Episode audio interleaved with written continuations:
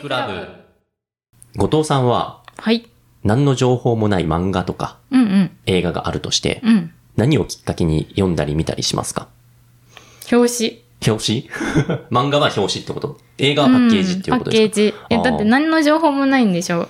そうそうそう監。督とかもわかんないまあだから、例えば、僕のなんうんうかん説明があるかもしれないですけど、その映画とかだったら、うんまずその予告編とかで、何の知らない情報うーかん。うんうんら、こう、例えば劇場行ってう、んうん。予告編見て、はいはいはいでそれでちょっと面白そうだな、みたいな、うんうんうでん。そういうきっかけってあるじゃないですか。ありますありますじゃあ。それが、表うん紙、うん。よパッケージあ、。でも漫画だと結構本当ジャケ買い。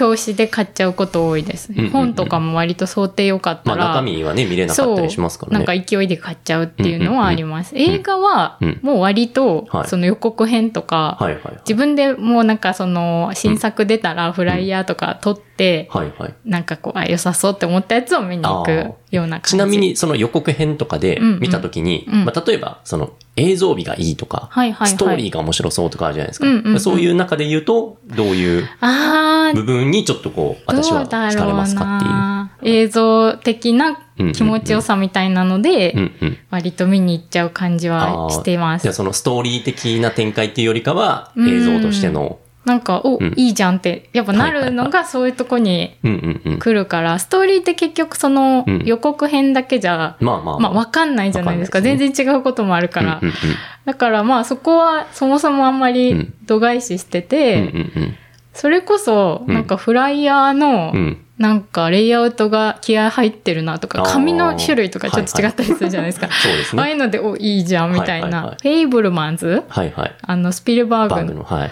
あれもなんかフライヤーのね、うん質感良かったんですよへえそうなんですねかそういうのとかで割と、何の気なしに見に行ったりとかしちゃいますうんうんうんねあ。そうなんですねはいあと、口コミですね。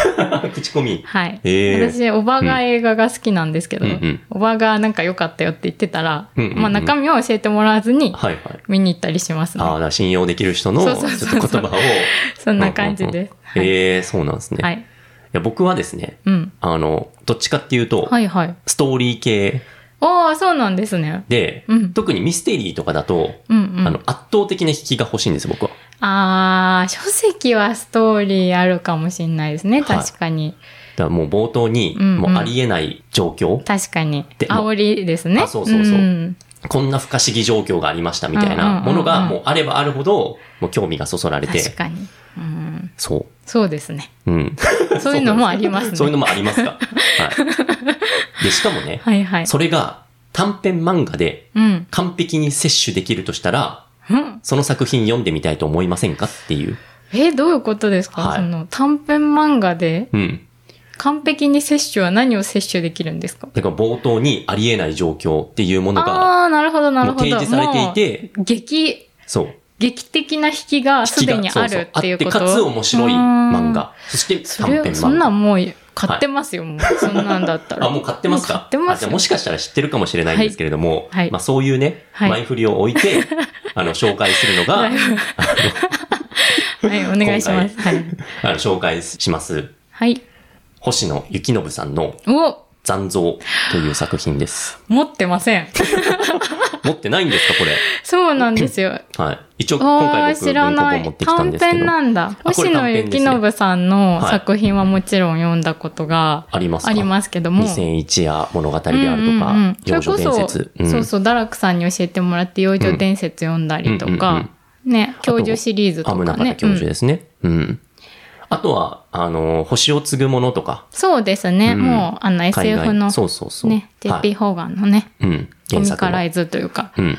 もう、やっぱみんな SF 好きの、は人は、まあ、コミック読むときは通っちゃう、い。そうみたいなとこですよね。まあ、いずれ絶対に通る道の。はい、でもなんかこの表紙見るとかなり SF ですけど、はい私全然知らなかったですお恥ずかしながらまあ一応ね、あの聞いてる方のためはにい紹介しますと、SF 漫画界のもう巨匠です よ。そうで すねはいはい。そんな星野幸信さんうんうんの残像を、うんうんまあ今日はね、ちょっと紹介していこうかなと思うんですけれども、はいまあ先ほども言いました圧倒的な引き、はいで、ありえなければありえないほどいい。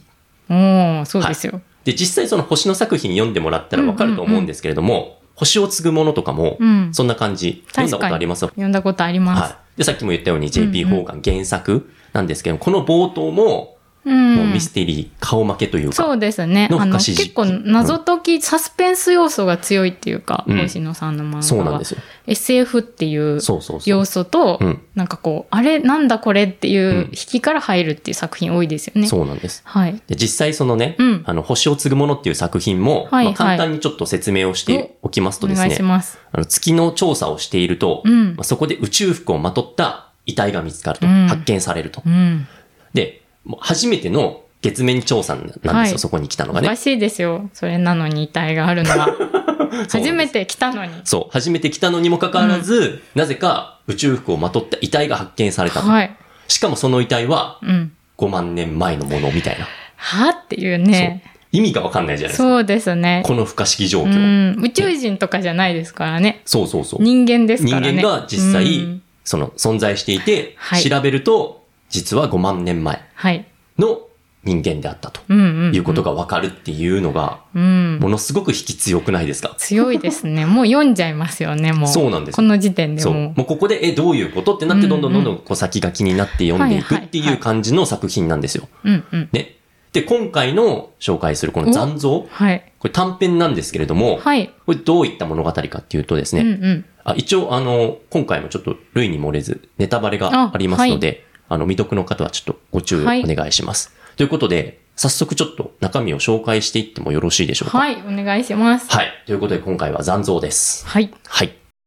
地球から月への旅は21世紀の現在でも決して短いものではない。うん。それでも主人公である草香という人物が出てくるんですけども、草香が無理やり時間を割いてうん月に訪れたのには理由がありました。ほそれはですね、一週間前にう。うん。一人の女性が月面での作業中に小型の隕石が落ちてきて亡くなったから。ああ、はいはい。で、そんな彼女の名前っていうのがうん。草香京子。ああ、奥さんなのかなそう。兄弟奥さん。うん。で、月のね、地質調査のためにうん月面基地に20年近く駐在していた。まあ、うん。女性なんですねあーはいはい。もうだから、その、月には行けてる、うん、もうそこで調査してうん、常駐してるような状態ではあるってことですね。そうです、そうです。でもなんかリアルですね。その、は行くのには うんまだ時間がかかそるうみなたんいでなす。感結じと構か。時間はかかる。今と本当にね、リンクしてる感じで。そうそうそう。んんでそんな彼女ははい。地球にいた頃の、まあ、草香、彼の彼のね、うんうん。妻だったと。はい。まあ、名前を見てわかる通り、うんうんうん妻だったんだけれども、はい。と言ってもですね、えー彼女とは契約結婚で、えはい。何それ あの、3年間だけの関係っていう。ほう、なんでですかまあ、それもちょっと後でわかるんですけども、はいはまいはいはいあ、そういう契約のもと結婚してるんですよ。はいはいはい。で、以来、その草香はですね、まあ、10回以上結婚していて、なんかその、もう人類、うんそうやって計画的に反映させないといけない世界みたいな感じなんですかまあ、要するにですね、はい。あの、この時代っていうのは、うんあの、たった一人の、その相手と、その一生の家庭を持つっていう時代じゃないっていうおお、世界観なんですよ。夢があるって思う人もいるんじ ゃな いまであすもか。しかしたらね。 はいだからそはいの、要するにずっと一緒にいると、うんうんお互い嫌なところとかも見えてくるじゃないですか。えだーかはいはいはい。らその前に、なるほど。もう本当に最初にその契約するんですよ。はいはいはい。もう結婚3すると年更新。そうそうそうあ、もう打ち切りですよ。打ち切りですよ、みたいな。すごで、いまたですね次の人見つける、みたいなるほな。ど。そういう、まあ、はいはい世界なんですよもうね。なんかそういう、うん。なんていうんですか、価値観が育ってる時あ、代そうっです、てそうこでとす。ですね。そういう時代なんですよ。はい。だからまあ3年しか、まあうんう彼ん女とそ一緒のにい結なかった婚んいだなかった。で、もう本当その後10回以上結婚してるって言ったじゃないですか。はいはい。だから正直、うんあの彼女の顔を思い出すことすらできない始末なんです よ。現金なやつですね。 それは思い出してあげてよ。いやもうずっとね、別に契約んで3年間でうもん3年間一緒にいた人は思い出せるでしょ。いやもう結構前のことなんで、 すごだい。からその後10回以上結婚してるから、そうだけどう、ん、ちょっと思い出すのがでもさ、難儀だったんです、彼にとって。すごい。今いくつなんだろうでもそういう、3年ごととかなんでしょで、あそうそうそ30は絶対超えてる。でも20歳ぐらいから始めたとして、うん50ぐらいじゃ、、うんん、っていう設定なもうのおじかさな。んね。う、うんん、で、うんそのが、何二十歳ぐらいの時付き合ってた女性のこと思い出す。思い出すんだ。そんな、でも一応ほら、はいはいあの、その彼女のね、名前を聞いてから、うんまあ、言ってるから、その、覚えてはいるよ。あーでも、その時はちょっとこ う、記憶のね、あ ー片隅にいたっていなるほう。どねうんうん。だから存在としてはそううん、お付き合いしたっていうか、結婚してたことは覚えもてちるろんけ覚えど、てるし、なんか自分のそういう、こう、真に迫る記憶としての、そうそうそう。京子さんは、うん。京子さん京子さいん。ないってことですね。うん鏡のこと書いて京子さはん。いはい。あ、いいですね。はいうんいや、なんていうかな、あの、今で言うと、うんうん。その、遠い過去の思い出はいはいはいはいを思い出そうと思って、うんうん思い出そうと思ったら思い出せるけど、その引き出しが開いていなかったみたいな感じだとあ思あいー、まなす。るほど。はい。はい。 なんで僕はあの、草加のことを、めっちゃ擁護しないといけない雰囲気。別にいいんですよ。うんはい。なので、うんあの、なんていうのかな、まあ、彼女のことで来たわけじゃないんです。ああ、そうなんだ。彼ははいはいはい。だからその、別の目的があったんですよ。ああ、なんでしょうまか。あもちろんその彼のねうん。あの、彼女のう、んその悲しみに、くれるためにって、最初はちょっともしかしたらね、思うかもしれないんだけども、うんうんうんそうではなくて、うん。実は別の目的がありましたと。はい。で、その目的っていうのがですね、うん。彼女の遺品の中に残されていた一枚の写真。うーん。その写真にはですね、うん。地球がでっかく映し出されているんですけれども、うんうんその地球は、なんと、うん。推定2億年も前の地球だおー、こってれいう話なんはですよ。不思議ですね。そだって月にいたから、うんまあ、月から地球撮った写真なんじゃなかろうかと思いきや、う。うん。時代すらもはい。その京子さんが生きてた時代ではないな時く代て、もうそれよりも圧倒的な前、2億年も前に地球の写真あがらなぜかはい存在していたと。おおもうミステリーですよそうなんですよもう完全にこの出だし、最高です最高ですよね。 この引きどうですかっていうことなんですよ。えー、だって想像つかないですもんなんでそうなってるかっていうそ説明う。うん。つけてくだ さいここれからねはいつけるんです。はいあの、この短い物語の中で。で、まあそんなね、写真が写し出されていて、はいはいで、2億年も前のものだったと。うんうん、ねで。もちろんのこと合成でもないうんうんうんうんし、ね、恐竜がカメラを持っているわけでもないと。まあそりゃそうですよ、ねうんでは一体ね、どう考えたらいいんだっていうことでう、ん宇宙写真専門の草か。うんうんまあ、彼その宇宙写真専門なんですよ。おーが、その謎を調べて、うんうん誰がどんな方法でその写真を撮ったのかっていうのを追い求めていくっていうのが、これ残像っていう物語なんでおーすよ。なるほどどうですかこれ。いやいいですねいいでしょいいです。というか、もはや SF というよりかはうんミステリーの色が強いとそういそうそううか、だから亡くなった妻はいはいはが、いその写真を持っていたと。っていうことですね。うんというか、ももはやその2億年前のうん。写真を持っていたのがたまたまうん妻だったっていうことですよね、要は。まあまあまあ。で、そこでなんかこう、絡んでくるんだ。人間関係もきっ と。って思うじゃないですうか。ん。でも、この作品ですね。はい。あの30ページも満たない短さなんですよ。絶漫画で対、いうところの。もっと長編で書いてください、 そ星う、野こ先れ生、。長編でも さ、いや、絶めちゃく対ちゃ面通白い用ですすよ。る話じゃないですうんか。。これを短い物語物にまとめてるっていう、うなんうん。と贅沢な贅沢ですね。漫画だとはい。いうわけなんですよ。そうですね。アイディアをだって短編で使っちゃうっていうことですからね。そうそうそうんでも、この先気になりますよね。はい、気になりまはいす。。ということで、その後ですね、草川は当時、京子と共に地質研究をやっていた女性と、まあ、共にですね、うん。月へと調査に向かいます。はい。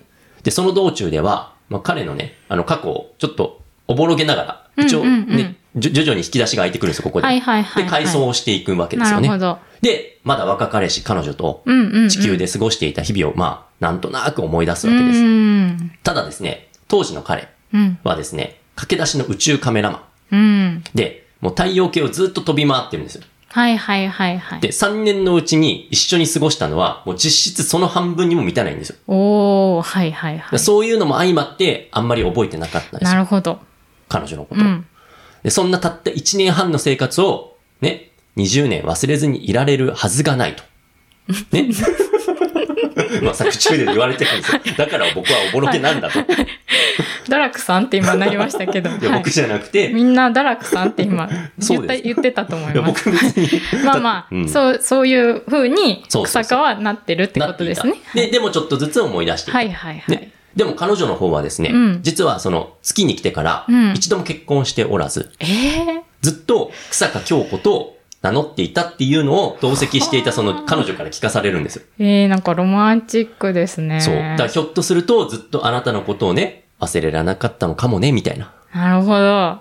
そんな話をするわけですよ。はいその道中で。はいはい。ね。で、そうこうしているうちに、うんまあ二人は月へと到着しますと。はい。で、月面で京子の残したその手がかりをね、うんそこで探り始めるわけでうんす。うんで、そこにはですね、ガラス生成物が無数に転がっているばかりで、うんで特にね、おかしなところってないんですよ。うんで実ガラス生成物ガラス生成月物にってこと月に。えー、だかならんこれもなんねで、あの、隕石が落ちた時のうんうんその摩擦熱で、隕石成分が溶け合ってできたガラス状の物質だから、まあ、何の変哲もないんだと。うーん、まあだから、いう怒るべくして、そう、そこあるに物質あるなもんのだ、だそかれらは、。そんんんう、特に。問題がないと。はい。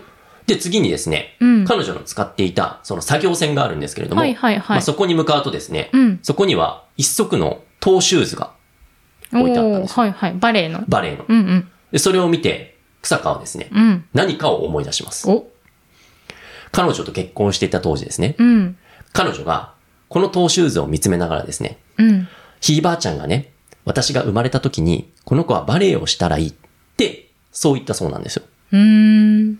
で、それを少し大きくなった時に聞いた彼女は、うんうん。まあ母にねだって、トーシューズを買ってもらったと。ほでもしかしたら本当に私はバレエの天才児で、なんて空想をしながら、うんうんでもけ結局一度もバレエをすることがなかったと。う。うんうんうん。まあ夢は夢のままで、はい。はい。なんだか何もかも手遅れなような気がして、まあ今日はその夢を諦めてしまったんだっていうことうーを、んまあ彼は思い出すんですよ。はいその、はい。そういう話をしてたなっしてたて、そなのトーシューズを見て、うん思い出すんだ。そう。はい。で、そんなことを思いながら、うんまあ草川はその作業船のコンピューターをいじりながら、まだまだその回想を続けるんですうよ。んうん。で京子はね、そのトーシューズを見つめながら、はい。人間って必ずどこかに運命の分かれ道があるんじゃないかしら。それを踏み間違えてどんどん別の方へ行ってしまうん。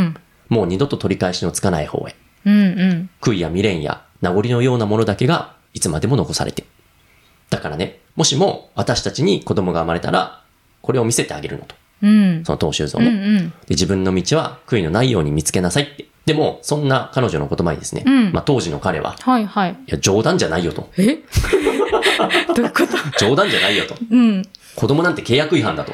ああ。要するにさっき言ったじゃないですかはいはい。はいはいはいね。。さっき3年のっていう。うんうん。さっき、その、一人の相手とね、一生の家庭をうんうん持つ時代なんじゃないから、今はうんうん。お互い嫌なところが見えて、うんその前にさっさと別れて別の相手を見つけると。うんね。それがもう契約上の流れ。うーん。だか、ら、子供の話なんてっていうことを言ってたんですよ、当時のは彼いは。はい。なんて、そう。ね、極悪非道 な。まあ今のね、 かその価値観というまあ、か、考だえで言うしと、、うんまあ、さ仮にそういう契約で二人が過ごしていたとしてもうん、別に京子さんうがん自分の子供に対して思うことはうんうん。関係ないじゃないですまあか。ね。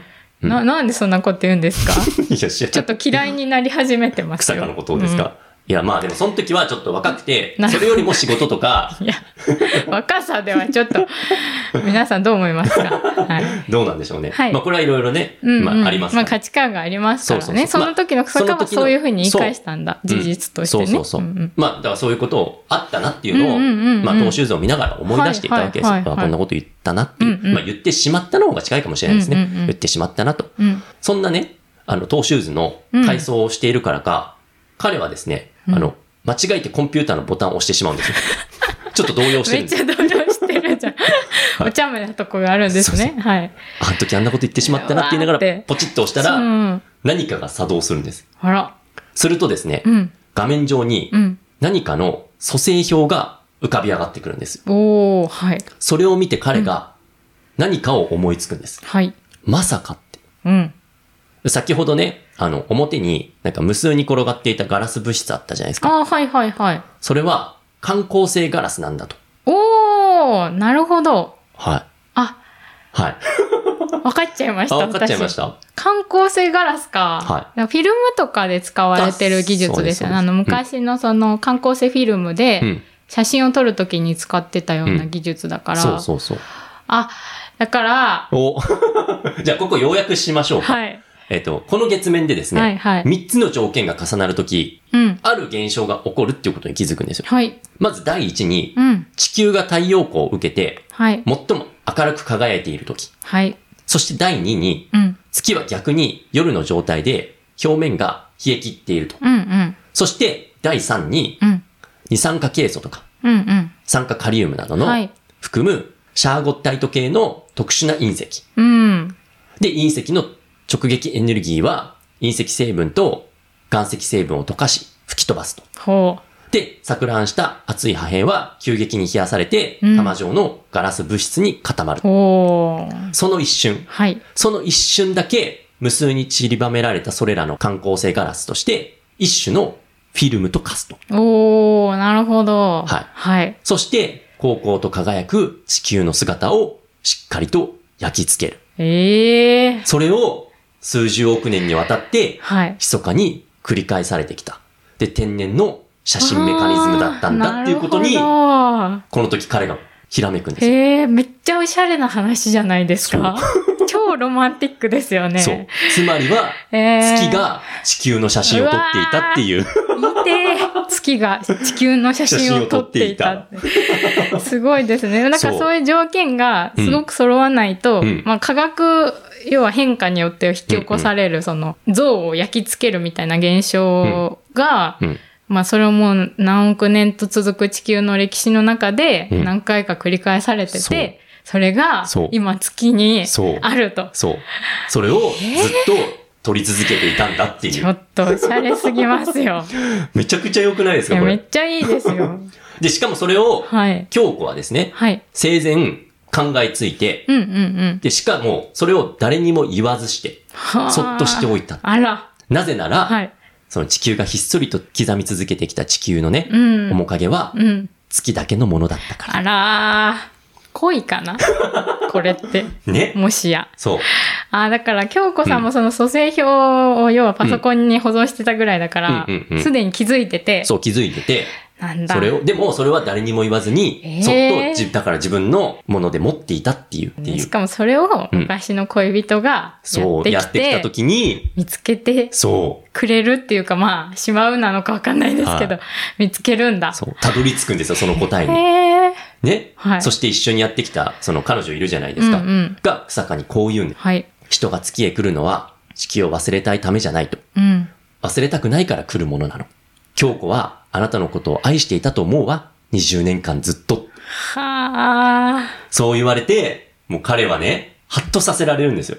うん。ね。うん。あの時あんなこと言ってしまったなとかってそうですよ思いながら、うんうんハッとするんです。はい。そして、3年の生活が終わった後、まあこれちょっと回想に近いですけど、うん。京子が月面基地のその駐在員を死亡して月へ旅立った、あの別れの時のことをちょっと思い出してるんですよね。はいはい。彼女は草かに向かって何か叫んでいたっていうことを思い出すんです。おー。はいはい。轟音にかき消されながら、うんまあ聞こえない叫び。うん。あの時彼女は何を訴えていたんだろうって。うん。で、その時になって、草香は彼女のあの言葉を思い出すんです。で、その言葉っていうのが、うん。もう、ちょっとね、さっきも言ったけれども、はい人間って、その必ずどこかに運命の分かれ道があるんじゃないかしらねっていうあの言葉。はい。で、それを踏み、間違えてどんどん別の方向へ行ってしまうと。うん。で、もう二度と取り返しのつかない方へ。ね、悔いや未練や名残のようなものだけがいつまでも残されてっていう、この言葉をうん。彼は思い出すんですよ。はい。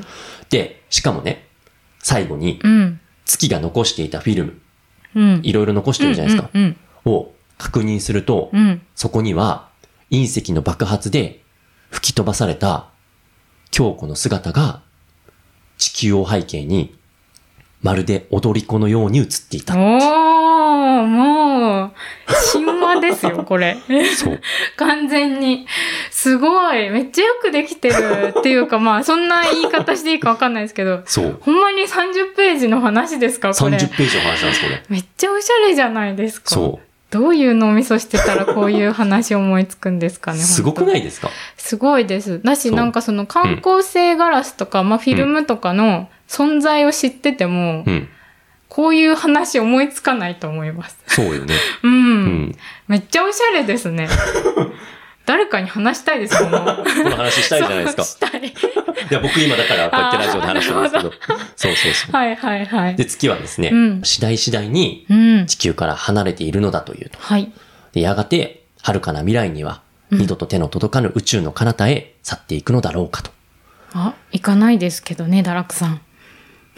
行くのだろうかと。はい。この話後でしま すね。はりいました。行くかもしれないです。はい。まあ、SF なのわかんないですよ、はい行くかもしれないです。そうですね去っていくのだろうか。はい。いくつかの地球の面影を胸に秘めたまま、ああ。京子はそれを望んだのか。なるほど。いや、だから、うん残像と書いて面影と読むなんだ。そしてラスト、うん。地球基地に戻ってきた二人。はいはい。そこで、彼女が言わないでおこうと思ったんだけどって言って、うん。口を開くんですよ、ねはい。で、その口を開いた場所っていうのが、育児室の近くなんですよ。うん、でうん。子供たちがその中にこう、はいはいいて、はい。で、世話をしている女性が見えるんですよね。うんうん。で、まあ、そこに女性が見えるでしょってうん。言われると確かに、綺麗な女性が子供の世話をしてるんですよ。うん。あの人もここで生まれ育ったの。ほう。名前は、草加ルナ。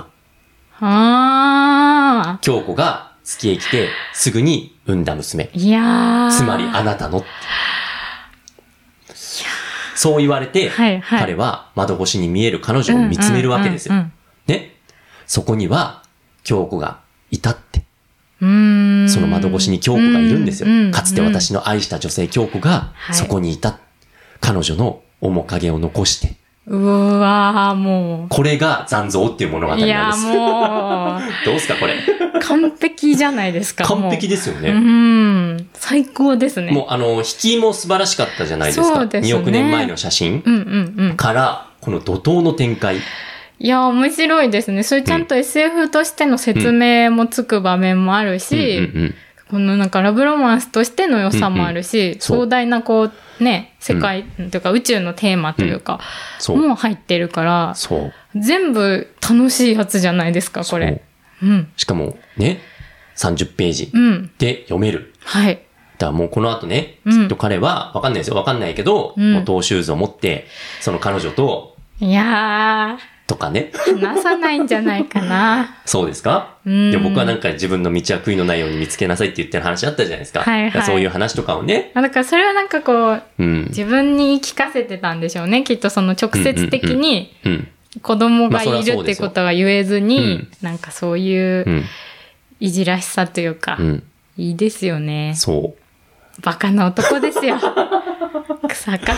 これが、強子を失ってはい。気づくわけですよ。そうなんですね。はい。っていうのがこの残像とえいえうー、物め語。っちゃ面白いですね。はい。普通に漫画読みたいですもん、私。あ、今目の前にあります、これ。えー、めっちゃよかった。あ、でもこう、あーなるほ どね。だからこはの想定も、というかはいまあ、表紙の絵も、はい。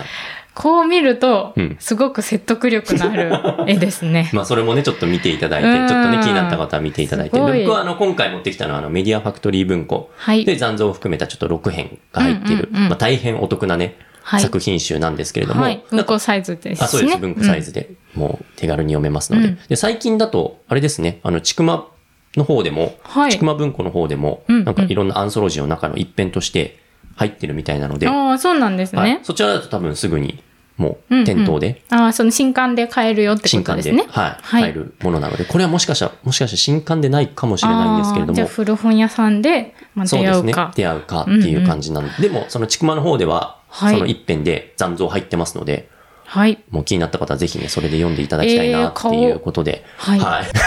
えめっちゃ良かったです。あそうで私、すすごいこういう話好きです。あ、本当ですか、はいい、や、好きかなと思って、持って好ききましでた。すね。は好き中の好きで した。い。でも知らないって言われたんで、知ってるはずの内容 でした。なんだそれ。別の世界線では私このそう話知でってすますっね。てやこっとぱですか何かのうんうんうねん、選択を間違えうてん悪い方に転がっていった自分なのかもしれない。いやいや、悪い方では今ないですよ、全然。あ、今出会えたからいい方かもしれないですね。はいやい。なので、もうね、もちろんね、あの、長編もめちゃくちゃ面白いんですけども、こううんいったね、短編の中いにやも、ー、すごい純度の高いというか、そうめっちゃ面白かったです。ただ、その、月はうん、遠ざかってどっかに行ったりはしないですよ、堕落さん。おじゃあその話今からし ますか。ということで、はいまあ、今回はね、あの、以上となりますので、はいまあ、ぜひね、あの、気になった方はちょっと一読してみてはいかがかなということで、はあの、最後までお聞きいただきまして、ありがとうございましありがた。とうございました。それではまた次回、さようなら。さよなら。